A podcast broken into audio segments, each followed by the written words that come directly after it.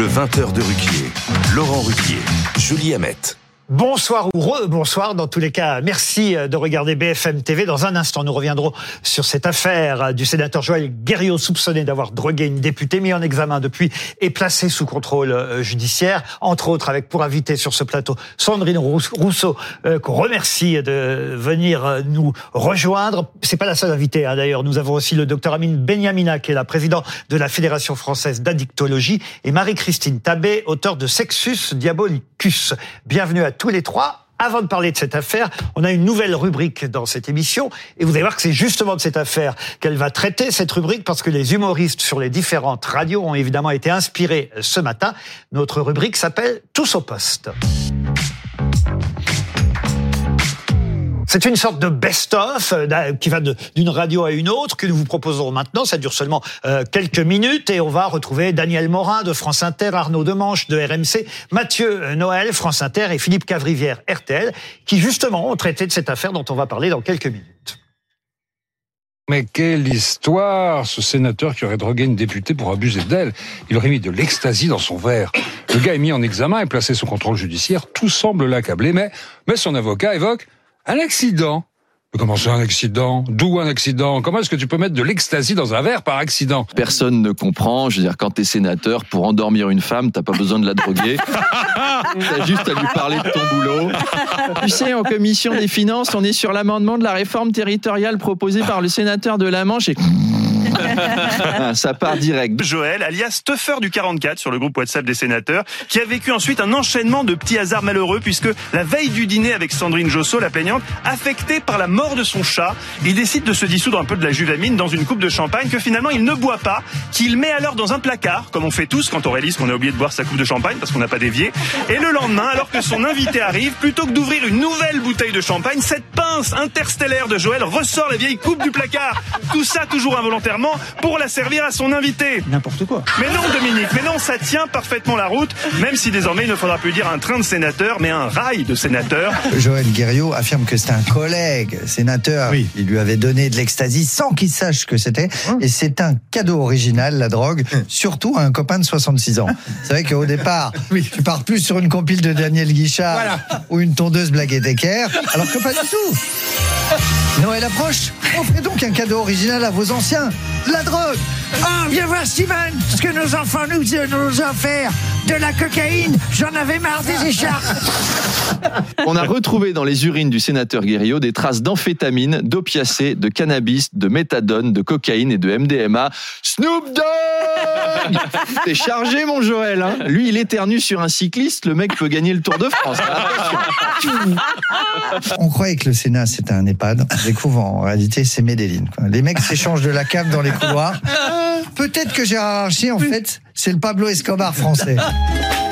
Eh, vous êtes bien où, cabron Ils me prennent pour un vieux glouton, mais en fait, ils comptent tous les temps. la drogue, nous parlez de Luxembourg. Extradit, même MDMA, surtout la substance préférée des sénateurs, les Viagra. Ils en consomment plus qu'un acteur porno. C'est la pire sûr. défense que j'ai jamais vue. Même la défense de Gibraltar, elle était meilleure. Putain. Et voilà, on peut applaudir Daniel Morin, Arnaud Demanche, Mathieu Noël et Philippe Cavrière qui ont été très drôles sur cette affaire, certes sérieuse, mais c'était évidemment du pain béni pour les humoristes des différentes euh, matines. Alors, soyons sérieux, nous, euh, cher Julie Hamet, avec nos invités, et, et commençons à, par résumer euh, cette histoire qu'on avait d'ailleurs euh, annoncée dès jeudi soir. On, l'avait évoqué. Euh, Joël Guerriot, sénateur de Loire-Atlantique, a donc été mis en examen vendredi soir, euh, soupçonné d'avoir drogué dans la nuit de mardi à mercredi à son insu Sandrine Josso, euh, députée modem toujours de Loire-Atlantique. Elle l'accuse de l'avoir drogué en vue de l'agresser sexuellement. L'avocat du sénateur dément et plaide l'accident, on vient de l'entendre. Ça a des conséquences politiques puisque Gérard Larcher, le, le président du Sénat, demande à Joël Guerriot de se mettre en retrait de toutes ses activités euh, liées à, son mandat après la, sa, sa- mise en, en- en examen. Peut-être qu'on peut écouter la députée ce soir. Elle était l'invitée de nos confrères de C'est à vous. Elle raconte ce qui s'est passé ce soir-là. On a trinqué une deuxième fois, encore une troisième fois. En fait, je, trouvais ça bizarre qu'il veuille qu'on trinque comme ça pour que je boive. Il était dans la cuisine et euh, il, euh, il remet un sachet blanc dans un tiroir sous le plan de travail. Et là, je comprends, en fait, je comprends, je me dis, mais, mais en fait, c'est quoi ce sachet? Comment on aide toutes ces victimes qui ont subi l'horreur? Comment on les aide à se reconstruire? Aujourd'hui Comment? Je souhaite qu'on pose le sujet, qu'on le regarde en face et qu'on mette en, place très rapidement une vraie sensibilisation de la population à ce sujet pour les préserver tous, que ce soit quel que soit l'âge. Parce qu'on parle de ça dans les bars, etc. Mais c'est partout. Moi, ça m'est arrivé, mais ça arrive à plein de gens.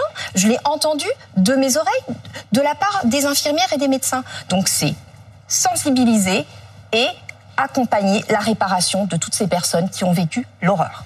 Sandrine Josso qui témoignait donc chez nos confrères de C'est à vous sur France 5.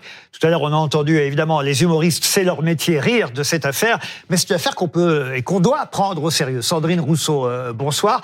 Est-ce que vous êtes tombé des nues ou est-ce que c'est quelque chose que vous estimez ou que vous pensez courant dans le monde politique? Ah bah, J'espère quand même que ça n'est pas courant. Après, je suis pas tombée des nues non plus, et je pense que là, il y a quand vous même. Pourquoi vous n'êtes pas tombée des nues? Mais parce que euh, des affaires de violence sexuelle dans le monde politique, il y en a, et que, enfin voilà, il n'y a pas beaucoup de femmes qui parlent, mais parce que c'est compliqué, parce que les hommes sont encore très protégés, parce que euh, on met beaucoup en doute la parole des femmes. Et là, je voudrais saluer le fait que pour la première fois, j'ai l'impression qu'on n'a pas tellement mis en doute la parole de Sandrine Josso. Mais euh, imaginez que ça soit arrivé, par exemple, à la collaboratrice de, de Joël Guerriot. Je ne suis pas sûre qu'on aurait euh, pris ces déclarations au pied de la lettre, comme on l'a fait. Son statut de député qui la rend crédible. En fait, bah, d'une certaine manière, comme c'est quelqu'un qui a un pouvoir elle aussi et qui est euh, dans la place, on a tout de suite, euh, euh, on l'a, on a cru sa parole, on l'a, elle était crédible aux yeux de tout le monde et donc sa parole a été entendue. Mais combien, en fait, si imaginez un instant que ce soit une collaboratrice ou une voisine ou quelqu'un sur sa circonscription, est-ce qu'on aurait cru de la même manière? Je rappelle quand même que par exemple Damien Abad est encore sur les bancs de l'Assemblée. On aujourd'hui, la parole de ces victimes a été suffisamment euh, remise en cause pour qu'on ne juge pas nécessaire qu'il soit sorti du groupe Renaissance, pour qu'on ne juge pas nécessaire qu'il euh, puisse se retirer de l'Assemblée nationale. Donc en fait, euh, et, moi j'ai dénoncé des violences sexuelles il y a six ans maintenant, il y a sept ans même. Et à l'époque, on disait bon bah c'est la première fois, et c'était dans le monde politique, c'était le vice-président de l'Assemblée nationale, c'était Denis Baupin. et depuis sept ans, qu'est-ce qui s'est passé? Qu'est-ce qui s'est passé? Mais en fait, euh, il n'y a pas de peine d'inéligibilité pour les pour les hommes élus qui se rendent coupables de ce type d'agression. Pour l'instant, il reste présumé innocent. Bien sûr, le aussi. Bien sûr, mais puisque c'est le sujet, discutons quand même de ce qui a avancé sur les violences sexuelles. Il n'y a pas d'inégibilité. Il n'y a pas eu de démission de ministres ou de, de députés qui ont été convaincus euh, ou qui ont euh, subi des accusations, enfin qui sont soumis à des accusations euh, de viol ou d'agression sexuelle. Donc en fait, on est dans une espèce de statu quo où il y a une forme de protection.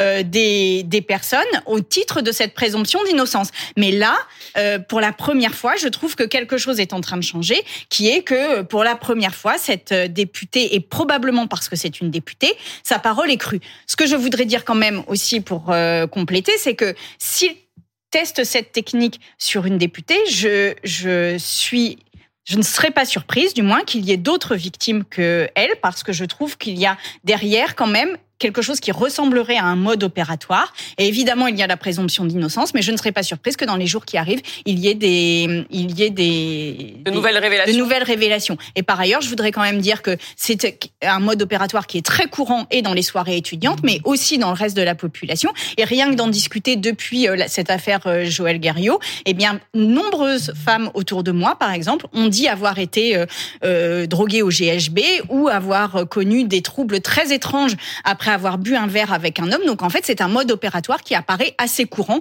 et que la police a du mal à, à détecter parce que les substances s'enlèvent très rapidement euh, du corps des victimes, de sorte que en fait, ce sont des viols qui sont très peu euh, condamnés.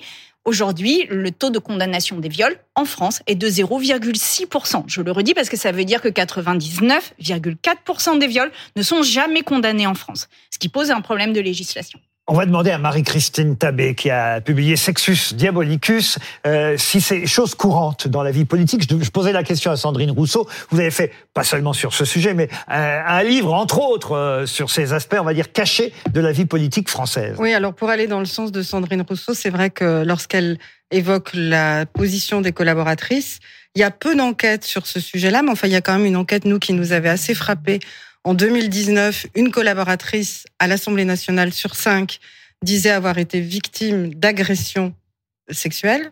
Une sur Euh, cinq. hein. une sur Une cinq sur en cinq. 2019. Et sur un autre réseau que vous connaissez peut-être, qui est le réseau élu local. Mhm. Euh, alors là, c'est un sondage encore plus récent. Euh, 1000 sur 1000 élus locaux, il y en a 64, po- 74% qui disaient avoir été victimes d'injures, de blagues. Alors bon, là, on est sur un registre plus large, mais 74%, c'est beaucoup. Et je crois que euh, une sur trois disait avoir pensé arrêter la politique pour ces raisons-là. Bon, et en même temps, là où je suis plus optimiste que vous, c'est vrai qu'on n'a pas entendu cette fois. Ce n'est pas l'homme que j'ai connu, ce n'est pas l'homme politique si. avec lequel je travaille. Alors, il a été quand même assez vite démis. Sandrine euh, Rousseau. Si, si, euh, sur sa circonscription notamment, il y a des personnes qui disent ah ben non mais c'est un homme bien, etc. Oui, mais Et- on dit mais, mais en effet dans le leur, non mais euh, dans le débat politique on l'a Oui, il y pas a toujours un entendu. voisin qui dit on se doutait pas. Il était Non non mais dans le mais débat politique on médias, l'a pas entendu si et ça c'est une Il y a eu, nouvelle. Pablo il y a eu certaines manchettes de, de journaux qui ont titré euh, c'était pourtant un bon père de famille, etc. Oui, oui, oui, Enfin, tout à c'est-à-dire fait, c'est tout à fait. une euphémisation euh, quand même assez Il a été peu problématique de ce soutenu qui par la classe Mais politique vous avez raison. Et c'est vrai C'est qu'il pas Larcher a d'ailleurs demandé tout à l'heure sa mise en retrait. Sa mise en retrait de toutes ses activités liées à son mandat sur sa défense, sur la défense de Joël Guerriot. On l'a compris, euh, il dit en gros que la substance se serait retrouvée par accident dans cette coupe euh, adressée euh, à, à la députée. Et puis, et puis son avocat évoque euh, des circonstances familiales euh, compliquées. Le chat, le c'est pas la le famille, chat, hein. Le petit notamment. On Je, écoute, je crois qu'il va très vite changer d'avocat. Et un on ami écoute malade les explications aussi. de l'avocat. Il était dans un état euh, très perturbé, euh, très éprouvé, à la fois à la suite de la campagne, mais aussi pour des raisons personnelles. Euh, vous avez peut-être entendu parler de cette histoire de chat. C'est un chat qu'il a depuis 20 ans avec euh, sa femme et ses cinq enfants. Ils y sont très attachés. Et c'est un chat en fin de vie. D'ailleurs, il est mort quelques heures après. Il est mort euh, mardi matin. Il était dans un état très, très, enfin, il était en fin de vie. Mm. Il a aussi rencontré dans la journée de lundi un ami euh, qui était en chimiothérapie et qui n'a pas reconnu parce qu'il avait perdu tous ses cheveux et qui lui aussi est quasiment en fin de vie. Donc, il a été très éprouvé dans la journée de, de lundi. J'ai toujours hésité, moi. Euh, J'ai fait cabaret comédien et j'aurais dû faire avocat parce que je trouve que quand même, euh, c'est un métier formidable. On arrive à dire des choses absolument incroyables. Euh, c'est un métier de scène, avocat. Quand je vois ce que vient de dire ce, ce monsieur, c'est absolument hallucinant. Ça vous fait rire, Jean-Sébastien Ferjou? Bah, malheureusement, l'histoire que qu'il y, a derrière- y a euh, est tout sauf euh, tout sauf drôle. Non, mais c'est grotesque parce que si tous voilà. les gens qui perdaient leur chat, qui avaient des difficultés dans leur famille ou qui perdaient une élection, se mettaient à droguer euh, les jeunes femmes qui passent ou les femmes qui passent à proximité, mais dans quel monde euh, vivrions-nous? Mais je ne comprends même pas comment on peut en arriver. Même à mi parce qu'en disant ça, il minimise la gravité des faits. C'est comme si finalement on va pas très bien. Alors, je veux dire, il l'a pas, il, il l'a pas, je sais pas quoi. Ils se sont pas engueulés pour parler de manière triviale. Il a essayé de la violer. C'est, et peut-être même de mettre sa vie en danger parce que manifestement il a mis une dose qui aurait pu être très dangereuse euh, pour Madame Josso. Donc euh, cet avocat, mais je, je comprends même pas d'ailleurs ce qu'il peut espérer drogues. Avec une telle défense. C'est absolument grotesque. On va parler des drogues dans un instant avec le docteur Benhamina, mais avant, Louison, une Ah, réaction. mais c'est ça, c'est que si c'est son chat, regardez tout ce qu'il y a dans son sang. Enfin, on dirait un mec qui vient de Technival. Enfin, c'est pas possible. Et c'est peut-être pour ça d'ailleurs que ça n'a pas marché ce côté le bon père de famille, c'est que son, ses analyses de sang ont montré que c'est pas un type qui a glissé dans une petite flaque Oui, de cocaïne. il y a un flagrant délit. Il y a un Là, il y a un flagrant flagrant de délit. cannabis, de cocaïne, de méthadone et d'MDMA. C'est un festival. Je rappelle quand même que ce sont des circonstances atténu- euh, euh, aggravantes. Aggravantes, hein, pardon. oui. Ce sont des circonstances aggravantes. De, de- de prendre de la drogue ou d'être euh, alcoolisé au moment des faits, c'est une circonstance aggravante pour les auteurs des faits. Donc euh, le fait que, enfin, cette défense est lunaire, mais alors lunaire vraiment, euh, le, parce que si à chaque fois qu'un un chat est malade, euh, on viole une femme, enfin, je, je ne comprends même pas comment c'est possible Peut-être que de poser l'avocat de prendre un verre avec son Non, mais en fait, on, on en rit, mais c'est dramatique d'avoir des défenses comme ça aujourd'hui, en, euh, en 2023, en France, après MeToo, après des années de MeToo, avoir ces défenses-là, c'est scandaleux. Et, le, et c'est un sénateur, il a une responsabilité, il est élu du peuple. En fait, euh, ça va quoi. On n'a pas à avoir ce type de défense et on n'a pas à entendre ce type de défense. On est Rocambole- d'accord avec vous, Sandrine Rousseau. Docteur Amine Benyamina, euh, vous avez entendu ce cocktail euh, détonnant, j'ai envie de Oui. dire. Quel commentaire vous Non, oui, euh, c'est un cocktail classique euh, des patients qu'on Ah oui. reçoit en consultation. Ah Alors, oui. on, on est dans une époque où euh, vous avez rarement des monoconsommateurs. On a affaire à des poly-expérimentateurs, des polyconsommateurs. Force est de constater que le Sénat ressemble à- au peuple qu'il, pour lequel euh, il C'est ce que je disais, c'est dans tous les milieux Voilà. aujourd'hui. Le Sénat ressemble aux gens euh, qu'il représente. C'est, j'ai envie de dire, c'est le côté un peu démocratique de la chose. Euh, tous les milieux sont Mais on s'y attendait pas, il faut reconnaître. Oui, non, mais c'est vrai, tous les milieux sont concernés par la drogue. On pensait que les grandes villes, Paris, Marseille, Lyon, euh, euh, des villes, des villes cosmopolites étaient truffées de drogue. Non, vous allez dans les petites campagnes, vous avez un afflux de drogue. euh, Toutes les drogues, notamment les drogues de synthèse, c'est de ça dont il s'agit, euh, concernent tout le monde, y compris pour les gens dont on ne peut pas soupçonner être consommateurs de drogue. Donc, le, de ce point de vue-là, le sénateur ressemble aux Français. euh, que- Enfin, tous les gens qui prennent de la drogue ne violent pas leur voisine ou Non, euh, la je parle de la drogue. Non, non, Non, je- parfaitement Sur compris les que vous parliez de ça. Mais parce que c'est quand même, enfin, heureusement que tous les gens, Oui. parce qu'il y a beaucoup de consommateurs de drogue en France, que tous les gens qui font ça, euh, encore une fois, n'essayent pas de violer euh, les personnes de leur entourage, d'ailleurs, que ce soit des femmes ou des Sur hommes. les mais- effets de Alors, l'ecstasy utilisés comme si- drogue du viol. Globalement, euh, pour avoir en tête un peu comment fonctionnent les drogues, on a trois grands groupes. Vous avez des drogues qui sont des psychostimulants comme l'ecstasy, la cocaïne. Maintenant, on parle des catinones. Évidemment, vous avez beaucoup parlé à une époque des 3 MMC, tout ça, qui sont des drogues qui ont pour effet d'augmenter euh, la, la disons la, la résistance euh, dans les soirées, qui augmente le, le caractère empathique, hein, ce qu'on on appelle ça des drogues empathogènes, entactogènes, le contact. Et pour certaines d'entre elles, pas seules, elles peuvent avoir un effet d'augmentation de la libido. Euh, vous avez des drogues qui ont un effet inverse, c'est-à-dire elles sédatent, elles gèrent le stress, elles ont l'anxiété, et parfois elles sont consommées les deux pour éviter ce, les effets de ce qu'on appelle de la descente, pour ceux que bon, tout le monde connaît ça.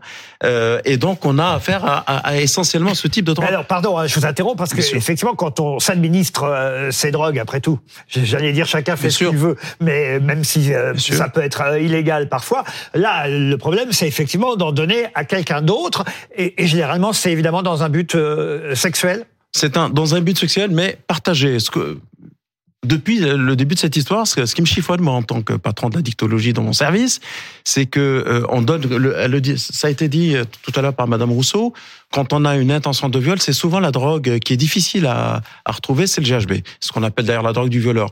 En revanche, euh, et les drogues de cette nature, elles sont un peu excitantes et donc on, c'est assez rare de les donner en pensant qu'on on va euh, finalement euh, faire oublier la personne et la violer.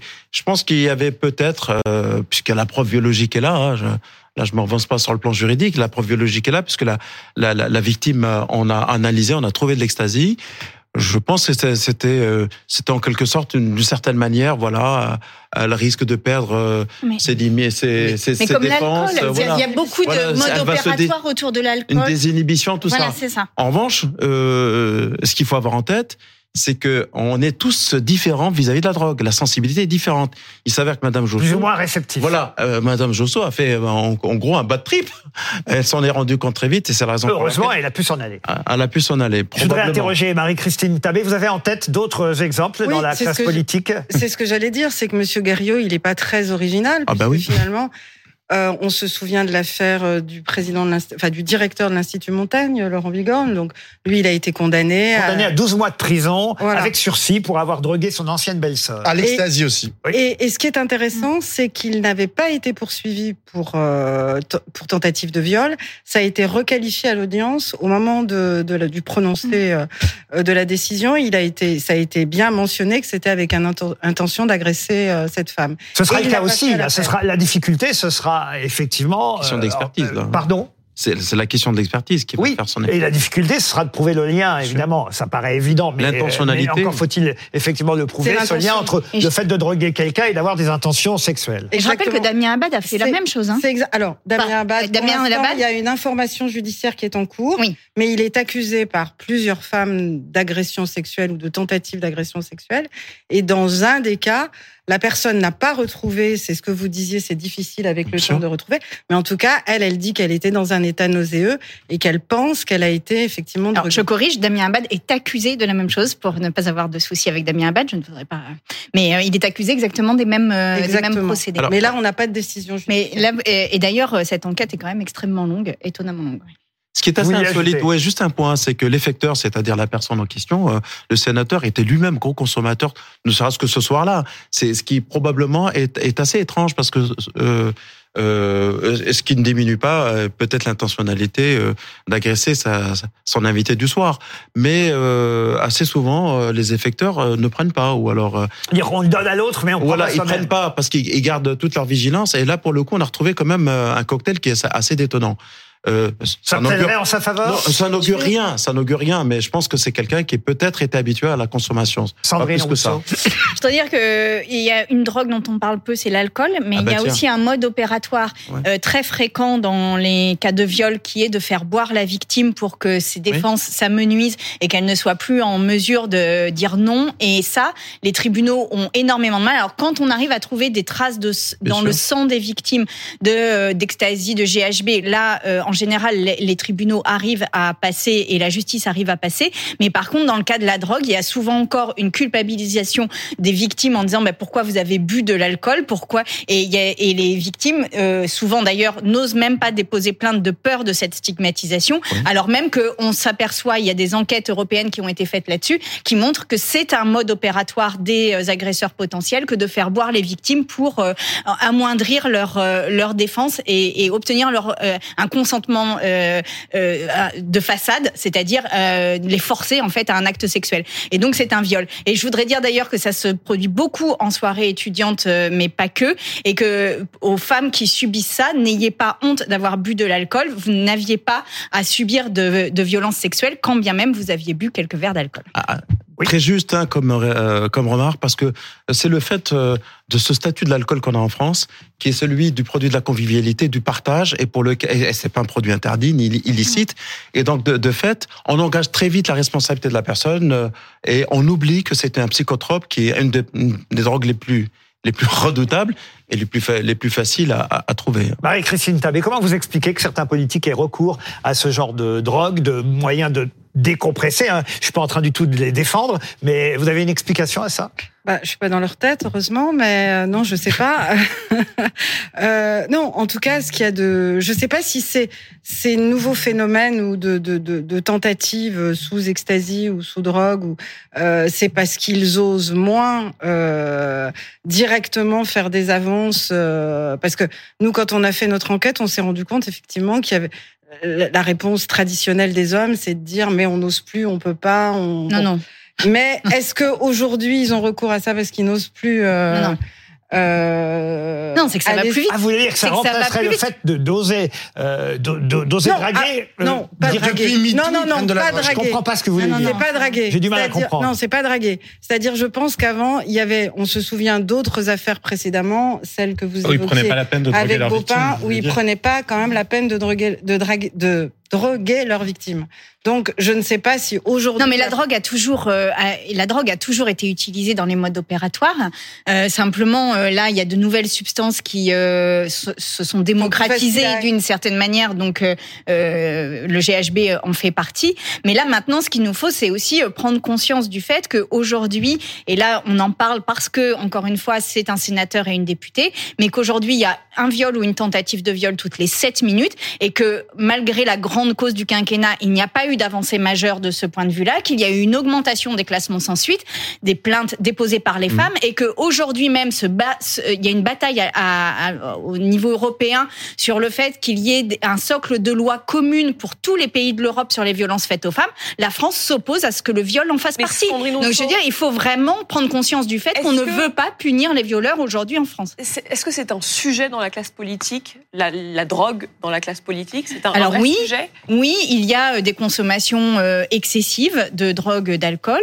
euh, pour mille et une raisons. Déjà parce que ce sont des, ce sont des situations de pouvoir, parce que Vous ce sont des connaissez vous, beaucoup situations de politiques autour de vous qui se droguent Ah bah je vais pas commencer à dire les noms, mais il y en a, euh, il y en a, oui, ça c'est elle va c'est pas nous donner évident. c'est évident. Mais, là, je rappelle qu'il y a la question de la drogue et de l'addiction éventuelle de Monsieur Garriot, et ça c'est un sujet.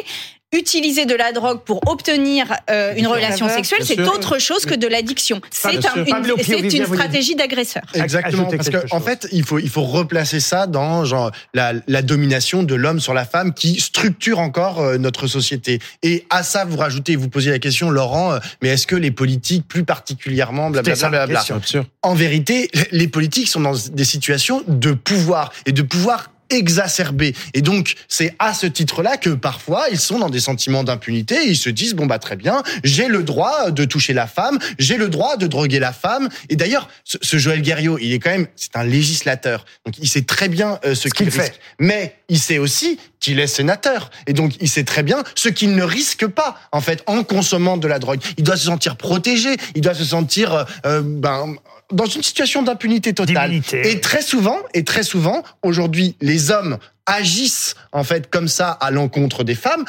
lorsqu'ils sont dans des situations de, de pouvoir. Pas uniquement, hein. il y a bien évidemment des, des, des situations où euh, il y a, il y a des, des, des, hommes qui sont qui ont pas de pouvoir et qui euh, abusent et qui violent des femmes. Mais là, les, les hommes de pouvoir, moi je pense qu'il faut faire particulièrement attention à la façon dont, dont ils, euh, dont ils envisagent leur relation avec Et les dans femmes. le milieu politique, nous n'avons pas de parole forte là-dessus. Il n'y a pas eu d'acte très fort euh, condamnant euh, euh, les, les hommes accusés de violences sexuelles, d'une espèce de mise à l'écart, les, enfin les obligeant à avoir une forme de mise à l'écart pendant quelque temps. Ça, enfin vraiment aujourd'hui, on n'a pas de parole forte là-dessus. Je on en tout cas, que vendredi prochain, ce sera la journée internationale contre les violences sexistes. Oui, le 25 novembre. Le 25 novembre précisément. Juste un mot sur l'élection du président euh, en Argentine. Vous avez dû euh, évidemment euh, suivre ça. Je ne sais pas si vous avez tweeté ou réagi parce que vous avez le tweet facile parfois, Sandrine Rousseau. J'ai vu que vous me le reprochiez. Laurent. Parfois, mais euh, parfois je, je trouve que vos tweets sont justes et dans ces cas-là, je le dis aussi ici.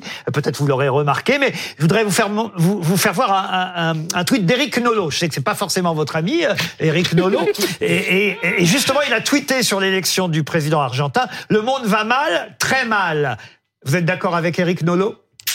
Euh, je, ce, ce Javier euh, Milei est, et c'est c'est très étonnant à quel point il est outrancier, à quel point euh, il est aussi très climato-sceptique et antiféministe. Et je rappelle quand même que dans les mouvances d'extrême droite, il y a euh, certes l'antisémitisme dont on a beaucoup parlé, il y a aussi un antiféminisme très fort et il y a un climato-scepticisme. Là, visiblement, il a réussi à faire un combo, c'est-à-dire il a eu un strike, hein, il arrive, il a réussi à mettre tout ça euh, et, et à être élu largement. Et ça pose vraiment question sur euh, la force de nos démocraties aujourd'hui. Donc je pense que nous devrions euh, les protéger contre les attaques, notamment en complotisme et en fausses informations, Merci. ce qui fait euh, le, le lit de ce Merci type Sandrine de Rousseau. personnages. Bref, vous êtes d'accord avec Éric Nolot pour une fois. Non, non, non, euh, non, non, non, non.